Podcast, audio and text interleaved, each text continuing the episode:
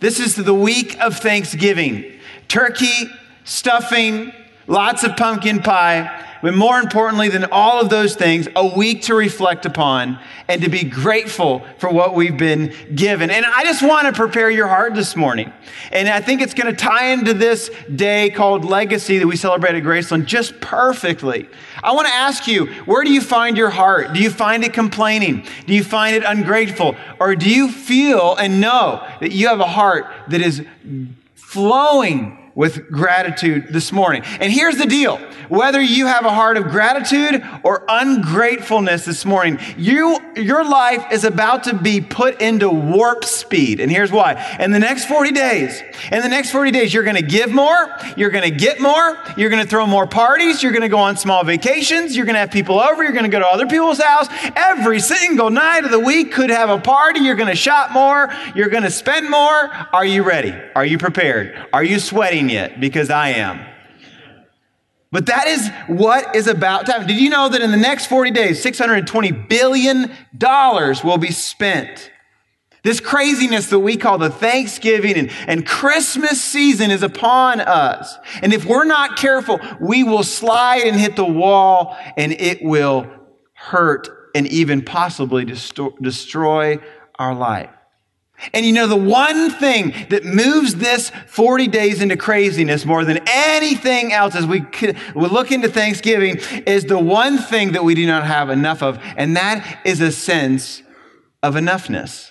We just don't have enoughness. If I were to ask you honestly, in, in a room just by ourselves, maybe at a coffee shop, if I were to sit down, I would say, Are you really completely happy with your income? If you were to be honest, you would say, mm, I could just use a little bit that's right. That's right. He, King Solomon, Ecclesiastes 5:10. He said, "Whoever loves money never has enough." And I, I'm telling you right, this man included. It feels like so many times we can never have a sense of enoughness. And you're going to be throwing messages. you're going to be throwing messages every single day for the next 40 days. You're going to hear things like if you would have more personal satisfaction, more toys, more time, more freedom, more money, better job, better kids, better family, better spouse, better house, better car, better looks, all of those things, and it would be enough. But my friend, it's never quite enough. So, what I want to do is I want to pause. I want to teach you a principle that every single year we talk about at this church since I've been the pastor. And we're going to look at this is going to build a foundation upon a life that can be transformed through the gospel of Jesus Christ. And then we can see a legacy formed. Because here's the deal you will leave a legacy one way or another. My friend, you will leave a legacy whether you're grateful or ungrateful. So if you want to leave a legacy, that is the kind that you would be thankful for and, and proud of as you look into your future and we look into the future of this church, then we have to understand and discover this timeless, godly principle. So I'd love for you to turn to Psalm 23. Psalm 23, it's basically in the middle of your Bible. Uh, if you don't own a Bible or a, a, tablet or a smartphone, you're going to read this with me on. There's a Bible in front of you um, get that out, and we'd love to give that to you as a gift if you don't own a Bible. Psalm 23. And as you're turning there, we've been in the book of Ruth, we went verse by verse through the book of Ruth. We just finished our series last Sunday, and what a great series it was. And so the writer of Ruth was Samuel, the prophet. Well, the prophet Samuel is connected to Psalm 23 in the fact that he wrote and documented about the life of this shepherd boy turned king named David. And he writes a collection of songs called the Psalms. He's not the author of all of them, but he's the author of most of them.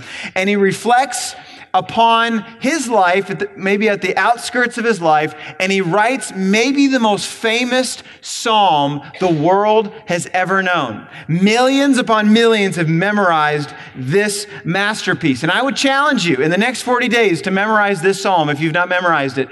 As you encounter trials, as you encounter this slippery slope called the Thanksgiving Christmas season, possibly sink this deep into your heart and to your soul. Psalm 23, verse 1. Let's look at it together. Let's just look at the first five words. It begins this way. Let's just all read it out together. Ready? The Lord is my shepherd. How many of you have heard those words before in that succinct order? Raise of hand. Yeah, most of us have heard that particular song. What an amazing phrase. And what a peculiar phrase. And let me describe that to you real quickly. You see, the word Lord that David uses here, it reflects upon God's timelessness. It reflects upon his self sufficiency his all powerful, all knowing, and that he is accountable to no one. Everyone else, no matter how powerful you are, the President of the United States, or the lead pastor of Graceland Baptist Church, or the president of a company, or the vice president of an organization, we are all accountable to someone except for God. And translated, David says it this way the Lord is actually for the word in the phrase Jehovah God which it really has to do with a promise making, always keeping his promises God. He never breaks one promise. How many of you, and you don't have to raise a hand, have broken a promise? All of us have broken a promise. But there's a God who never has broken a, a promise, that he is unchanging. And so David says, the Lord, this Jehovah God, and then he says, is my, what is that word? Shepherd. Here's a completely completely opposite contrasting word. In David's time, the shepherd was the lowliest of low positions. 24 hours a day with these mangy, stupid animals called sheep. This was a job nobody went to school for in his day. They would simply watch the sheep and then they would take care of the sheep. But what a powerful and humbling juxtaposition that we have here the Jehovah God, our shepherd. Which gives us a couple understandings here that number one, that he is a promise keeping shepherd, and number two, that we're likened to these animals called sheep. That you and me, we're all, we are called sheep.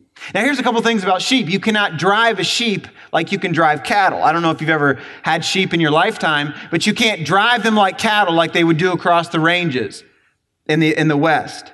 In the culture of uh, David, the shepherd knew the sheep by name. And what an incredible thing that your shepherd, your Jehovah God, he knows you by name. He knows Ray Green. He knows Patrick Sutt. He knows you, Ryan Brown. He knows Sarah. He knows your name and he knows you incredibly well.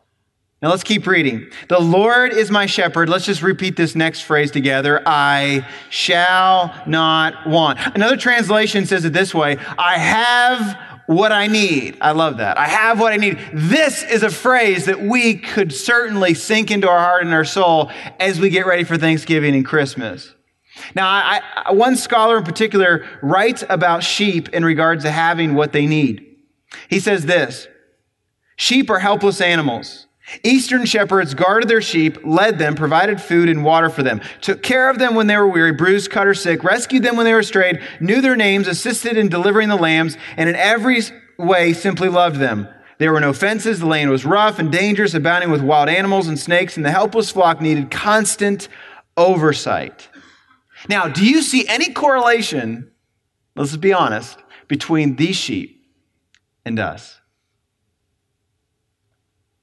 They were, that we are insufficient, that we are dependent, that in this world full of snakes, in this world with really no fences, we desperately need the shepherd, that we need his sufficiency in the midst of an insufficient ability that we have.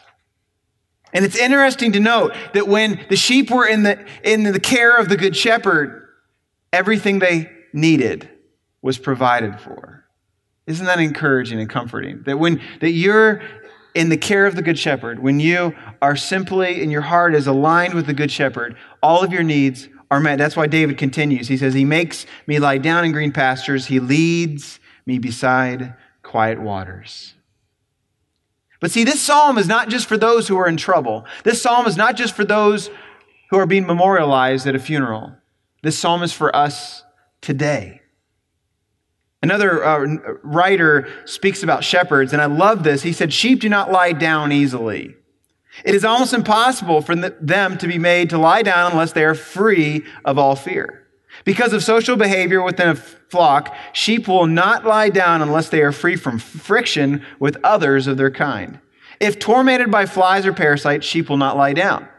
Only when free uh, only when free of these pests can they relax. And then he continues. Lastly, sheep will not lie down as long as they feel in need of finding food. They must be free from hunger. So, fear and friction and flies and famine, only the shepherd provides the ability for the sheep to be completely and utterly provided for. Isn't that incredible? This is our God. And we, as we rely and we trust upon the divine shepherd, he is the only one to, deliver this type of provision for our life. That's why Jesus would say in Matthew 11 28, Come to me, all who, who are weary and burdened, and I will give you what? Rest. Yes. Maybe there are some people here today that need some rest. Maybe there's some of you here today, friends, that simply have felt exhausted. You've already feeling the 40 days of craziness and already those words pour over you like a just a beautiful cold glass of water on a very hot day. See, because of how the shepherd takes care of the sheep, David is also is, is uh, able to offer the words, I have what I need, I have nothing I want, everything has been taken care of.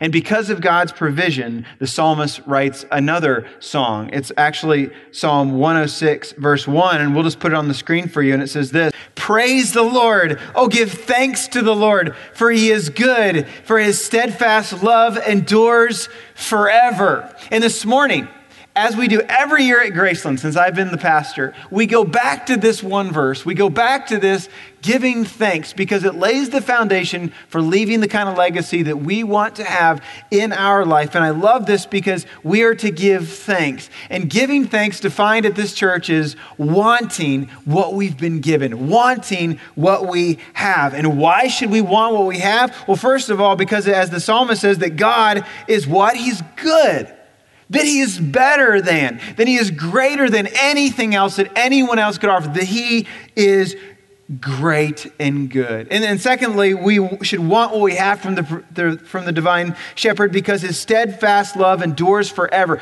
that his loyal love never stops and it continues into eternity for you and for me. This is the divine shepherd's protection and his promise to us. My oldest daughter, when she was one, I took her one day. It was my day to spend all day with her. My wife was teaching school, and it was my day off, but I had to go into my office at the church that I was serving at, and I needed to do a couple things. So I put her in one of those horrible, you know, baby holders that are really awkward, you know what I'm talking about? And I hauled her all the way to my office and I set her in all of her pinkness. Okay, my daughters have a lot of pink. And I set her in all of their, her pinkness on my green and white checkered couch. And I went to my desk and I started to do a couple things. It was only going to be five minutes. About a minute into it, she starts to whimper. And I thought, okay, I only have a few mo- more minutes and then she's gonna, I'm gonna have to take her home. And she starts screaming like bloody murder screaming. And I'm like, okay, well, work's done. Okay, I got to go over. And so I go over to see, and I get within a few feet, and I, I get a whiff. You know what I'm saying? And when I got a whiff, I knew, oh no, because I had forgotten wipes and diapers, and I had forgotten um, also a change of clothes you know, right then and there, Father of the Year given to me and then taken away, right? So I go over to her and I'm like, okay, well, we'll get home in just a few minutes. And I pick her up and I realize, number one, that it's worse than I thought. And number two, she has defied gravity because it has gone up the back into the hair. I don't know how. She was sitting up, but it has done such a thing. And so I'm going, what do I do now? And then I pick her up and I realize that it's so bad. Now my green and white couch is now green, white, and mustard into an area that I didn't really want, uh, where people would sit every single week in my office. So I pick her up and I don't have any change of clothes. And so I do what only any good dad would do. I take her to the bathroom and I strip her down, throw away her clothes, and begin to rinse her off under the sink, like any good dad would do. And so I'm rinsing her off and she's screaming and she's bright red. And somebody comes into the bathroom. I say, Don't judge, get out. like that. And it was at that moment, it was at that moment, my love for her was not enduring forever. And don't judge me because you've had that moment maybe too. But, but God's loyal love, it endures forever. Even when you've made a mess, even when your brokenness, even when you said something, you did something, even when you are at your worst, His faithful, loyal love enduring forever. And maybe you need to hear that this morning. Maybe you need to hear that His loyal love for you is enduring, that your brokenness can be redeemed, that His Son loves you so much that He would step on a cross, He'd die for you, then He'd be resurrected three days later, that your brokenness can be healed when you repent and you believe in this Jesus, that the gospel transforms lives. His loyal love endures forever. But so often the case that his loyal love is, unmet, is met with an ungrateful heart of ours. How often the case do you get to experience the gratefulness and or the gratitude and the loyal love of God and it's met with this ungratefulness? We see the example of this in the Old Testament in the people of Israel. 400 years of slavery to a, a, a nation called Israel, uh, Egypt. They enslaved the, the Israel nation. And God sets them free miraculously after 400 years. And God gives them the greatest non deity leader the world has ever seen in Moses. You try leading millions of people in a desert uh, for 40 years. I would say he was one of the greatest. And you know what? They are not satisfied. Literally, days after their freedom, they find themselves with their back to the Red Sea. And in Exodus chapter 14, verse 11, they say to Moses, Is it because there are no graves in Egypt that you've taken us away to die in the wilderness? Basically, like, this isn't good enough. What have you done for me now, Moses? We are ungrateful. You should have just left us up back there. Well, God does a miracle. He's, he parts the Red Sea. They walk on dry ground. Three days later, they, they're getting thirsty. What does God do? God purifies a stream so they can drink out of it completely. Bottled water, basically, for them. And so they're good for a little while. One month later, after that miracle, they get hungry. What does God do? He sends them heaven, he sends from heaven in the morning quail. I mean, I mean, I'm sorry. He sends bread from heaven in the morning and quail in the evening. Exodus chapter 16.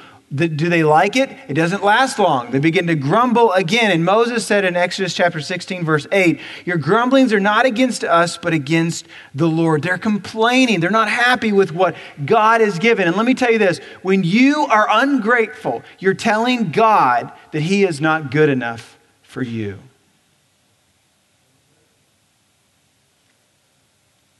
And it's just like this nation that we find ourselves in. When, when his loyal love hits us, so many times what hits him is our ungrateful hearts. So we do this every year. This is a little test for you to ask and think through what does your Thanksgiving quotient look like as we get ready for Thanksgiving. This is just for you to do. And I would ask that you be honest this morning because this is a safe place to raise your hand when you know what you've been ungrateful and you've complained about one of these items. Okay, here we go. How many of you complained about any of the following this past week? Money, weight, in laws, church, traffic, health, possessions, food, spouse, kids, car, house. Everybody raise their hand, right? We've all complained about one of those in the last week. See, when we see a sunrise, could we say thank you? When we put a cold beverage to our lips, could we say thank you? When we draw another breath of air, could we say thank you? When we taste our next meal, whatever it may be, could we say thank you? Did you know that the only person that is really responsible for your thankfulness quota is not your spouse, is not your boss, is not your pastor, it's you. You're responsible. But we blame everyone else, don't we? There's a phrase that I, I, I want to teach you that maybe if you came last year at this time of the year that I taught you, and I want to remind you once again this phrase. And I need this is an all skate event, okay? From the balcony to the floor, I need all your participation with me. And the phrase that I'd love for you to think through as you lay a foundation for leaving the legacy that you would be proud of and that would honor God, this phrase goes like this I want my, you fill in the blank, and it couldn't be better, okay? So I want you to think about it. You're going to walk out to your car, and maybe it's brand brand new, or maybe it's 50 years old. I don't know. But you're going to walk out to your car, and what I want you to say out loud is, I want my car, and it couldn't be better. Let's say that all together. I Yes, that hurt for some of you right now. Like you wish you had a better car. So, what I'm going to do is I'm going to give you a different thing in your life, and I want you to insert that thing that I give you into that sentence, all right? So, you're going to turn to your kids, whether it's today or tonight or this week, and you're going to say, I want my kids, and they couldn't be, okay, come on, I need your help here, all right? I want my kids, and they couldn't be better. You're gonna go to your house and you're gonna say, I want my house, and it couldn't be better. You're gonna go to your job with all of its issues, and the boss that drives you crazy, and the facilities that you don't like, and you're gonna say, I want my job, and it couldn't be better. You're gonna go to your family this week with your crazy uncle and your idiosyncrasies abound, and, and all of the political arguments that may or may not happen. And you're going to think in your mind, I want my family, and they couldn't be better. You're going to think about your boss, and you're going to say, I want my boss, and he couldn't or she couldn't be better. You're going to think about your leaders at this church, this guy, your, your other pastors, the staff, the elders, the, the deacons. Look at all of the brokenness and all of the issues that this man right here has, all of the ways that I am going to offend, I'm going to slip up, I'm going to fail you. You may just ask the Lord this morning, you say, I want my pastor, and he couldn't be better. That was a good one. I like that one a lot, all right? You're going to turn to your spouse and you're going to say, I want my spouse, and he or she couldn't be better. You're going to look in the mirror and you're going to say, I want my body. It could be a lot better, right? It could be a lot better. But you have to make the choice.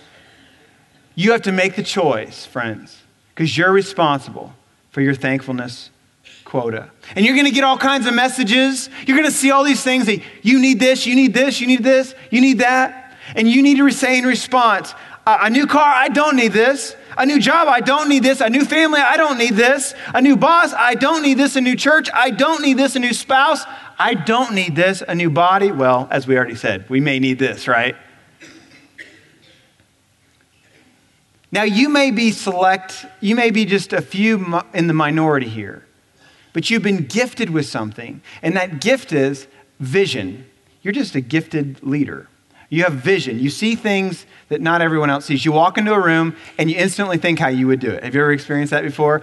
If that's you, okay, you've been blessed with this gift of vision. But there's also a shadow in your strength because people like this, just like me, when you walk into a room, you see a situation, you think, well, I would have do it differently. You can become critical. You can, instead of smiling and enjoying it, you can walk around with a frown thinking of how the world would be better if they did it just like you. Okay, all of you think like that, say amen.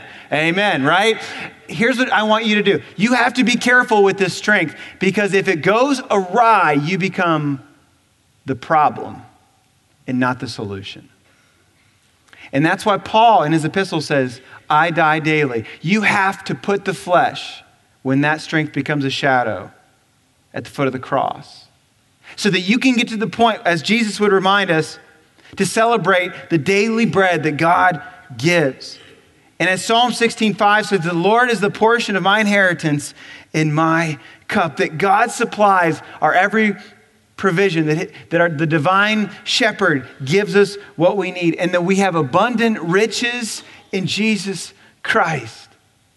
So there's just a few things that I'd love for you to read out loud with me together, some verses that talk about the abundant riches in Jesus Christ. Let's read it out together together.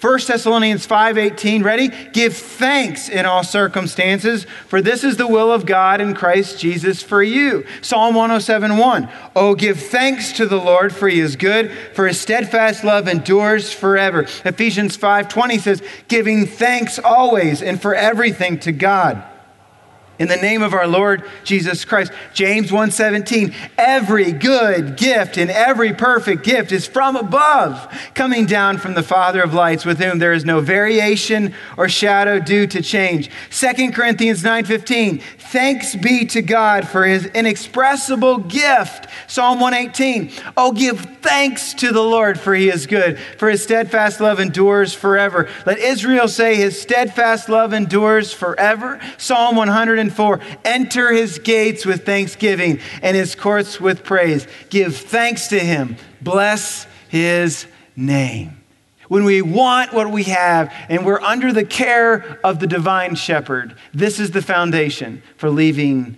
such a legacy we celebrate into the future. I have a friend, and um, to keep his, his, his name anonymous, we're just going to call him Jim. Few weeks ago, Jim would go to the hospital in serious illness. And I was concerned for him. Many people who knew him was concerned his family. And uh, I just was wondering would God take Jim home? And so we were visiting him and following up with him and praying for him. And I called him one day, and I think he was at the hospital room. If not, he would just been taken home. And I said, Hey, Jim, how are you doing? I've been praying for you. And he goes, I've never been better. And I'm like, What? Like, is he high on something? I mean, what's going on? And, and, and, he said, I've never been better because there at the hospital, I was able to get to know the nurses and I was able to get to know their name and where they're from. And then I got to meet all the doctors and I got to pray for the doctors and share how much Jesus loves them. And he goes on and on and on and on. And I thought, wow, there's a legacy that has been built upon gratefulness. And what I think that we miss so often are the opportunities that we have that are missed when we're too busy pursuing these things out of our own sandbox, building our own sandcastle, our own kingdom. When God, in His incredible sandbox, is saying, Would you come build my kingdom, Ray? Would you come build mine? Because when you're grateful for what I've already given you, you have the capacity, you have the right stuff to build something incredible as God directs the life. Do you see how this is so important and how this week is so critical in the life of your family, your friends? I think about this last week and a little, or this coming week, of this the history of it all. In 1621, the Pilgrims, right? They celebrated after harvest a Thanksgiving meal, and then in 1789, our first president, George Washington, declared November 26, and I quote, as a day of public thanksgiving and prayer to be observed by acknowledging with grateful hearts the many and signal favors of Almighty God. In other words, wanting what we have. And when we're grateful and we want what we've already been given, it paves the way for what David says next in the psalm. Look at it with me. He says, For his name's sake for his name's sake. You know what this means? I'll tell you what this means. What's in a name? What's in a name are the actions of the person that has been called that. It shaped, the action shaped the thinking about the name that's been given. And for David to say, for his name's sake, what he's meaning by that is that he lives so that the name of God, the name of Jehovah, would look and be great, would be famous. David understands that he's just an extra in the movie and the main attraction is Jehovah, and that he wants his name to be great as David lives his life. And on this Legacy Sunday, we, don't, we not only celebrate the past and the present, but we look towards the future. And my prayer is that we would, we would make his name great. It's not about Ray, it's not about you, it's about his great name. And our dream and our vision at Graceland, right, is to see lives transformed for his namesake in our neighborhoods, in the next generation, in the nations through Jesus Christ. And by the grace and mercy and gratitude out of my own heart, I'm, I'm able to say that we are seeing that happen.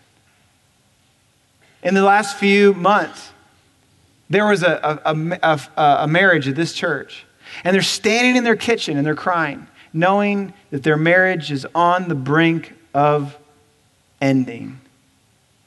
And through the discipleship and mentoring of someone at this church, that marriage is flourishing for his name's sake.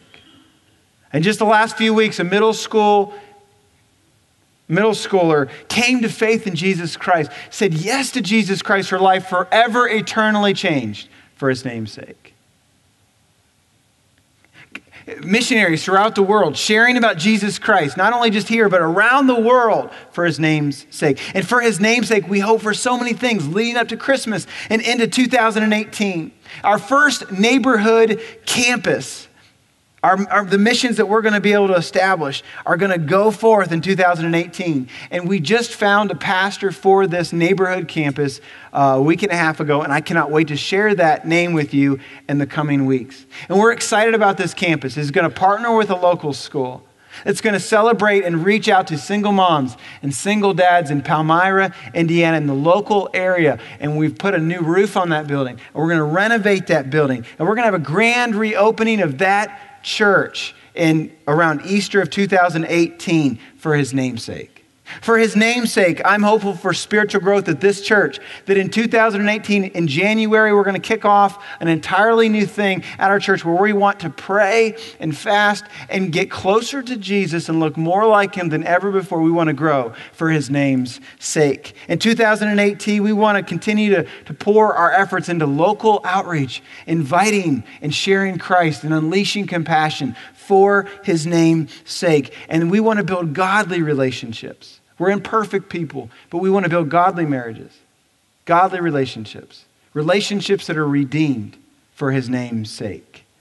But none of those are possible, none when we're ungrateful.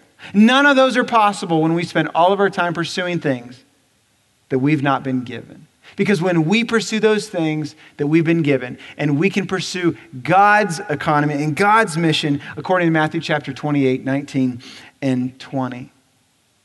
So as I close this morning, I want to ask you what is the foundation of a legacy you'd be proud of? Well, it's the foundation based upon a heart wanting what you have. I want to tie a quick thread through this, the story of Israel, and it's going to come back around, and you're going to get my point. So, for Israel, they wandered. And they wandered and they wandered and they wandered and they complained and they complained and they complained and they were ungrateful and ungrateful. And, and God's loyal love was met with ungratefulness. And their leader Moses eventually led them to the riverbank of the Jordan River, and there Moses basically died. And God taps uh, this young leader on the shoulder, and his name is Joshua. And he says, Joshua, you're going to lead this nation into places that Moses never did. Just remember me. And Joshua, they cross the Jordan River and they go into areas and they finally come to a place, friends, where they're able to establish the land that they have been wanting and promised for so very long, according to Genesis chapter 12 and Genesis chapter 15.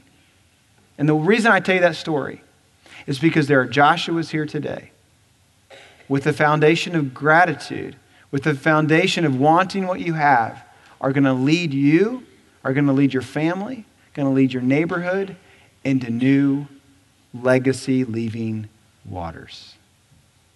And I believe that with all I have. And I'm praying for you. You young teenagers, you college students, you young families, you senior adults, I believe there are Joshuas here today that God is calling to cross rivers. The worship team is going to come out, and Carly's going to sing a song about legacy this morning. And, and as she prepares to do that, I want, I want to just ask you this question. If you get out your listening guide, and there's just five lines on that listening guide, get it out where you are. And at the very bottom there, there's five lines. What I'd love for you to do as they're singing this song. What I'd love for you to do is write down five things that you are grateful for. And maybe these five things would turn your attention towards an attitude that would, that would be the foundation of a, a legacy that God looks great by. Maybe you've been thankful for these in the past, or maybe you've never been thankful for these. But this morning, I'd love for you to write these down. I'd love for you to take these home. I'd love for you this week, as you ne- prepare these next 40 days, that your legacy would maybe begin and you'd cross new waters.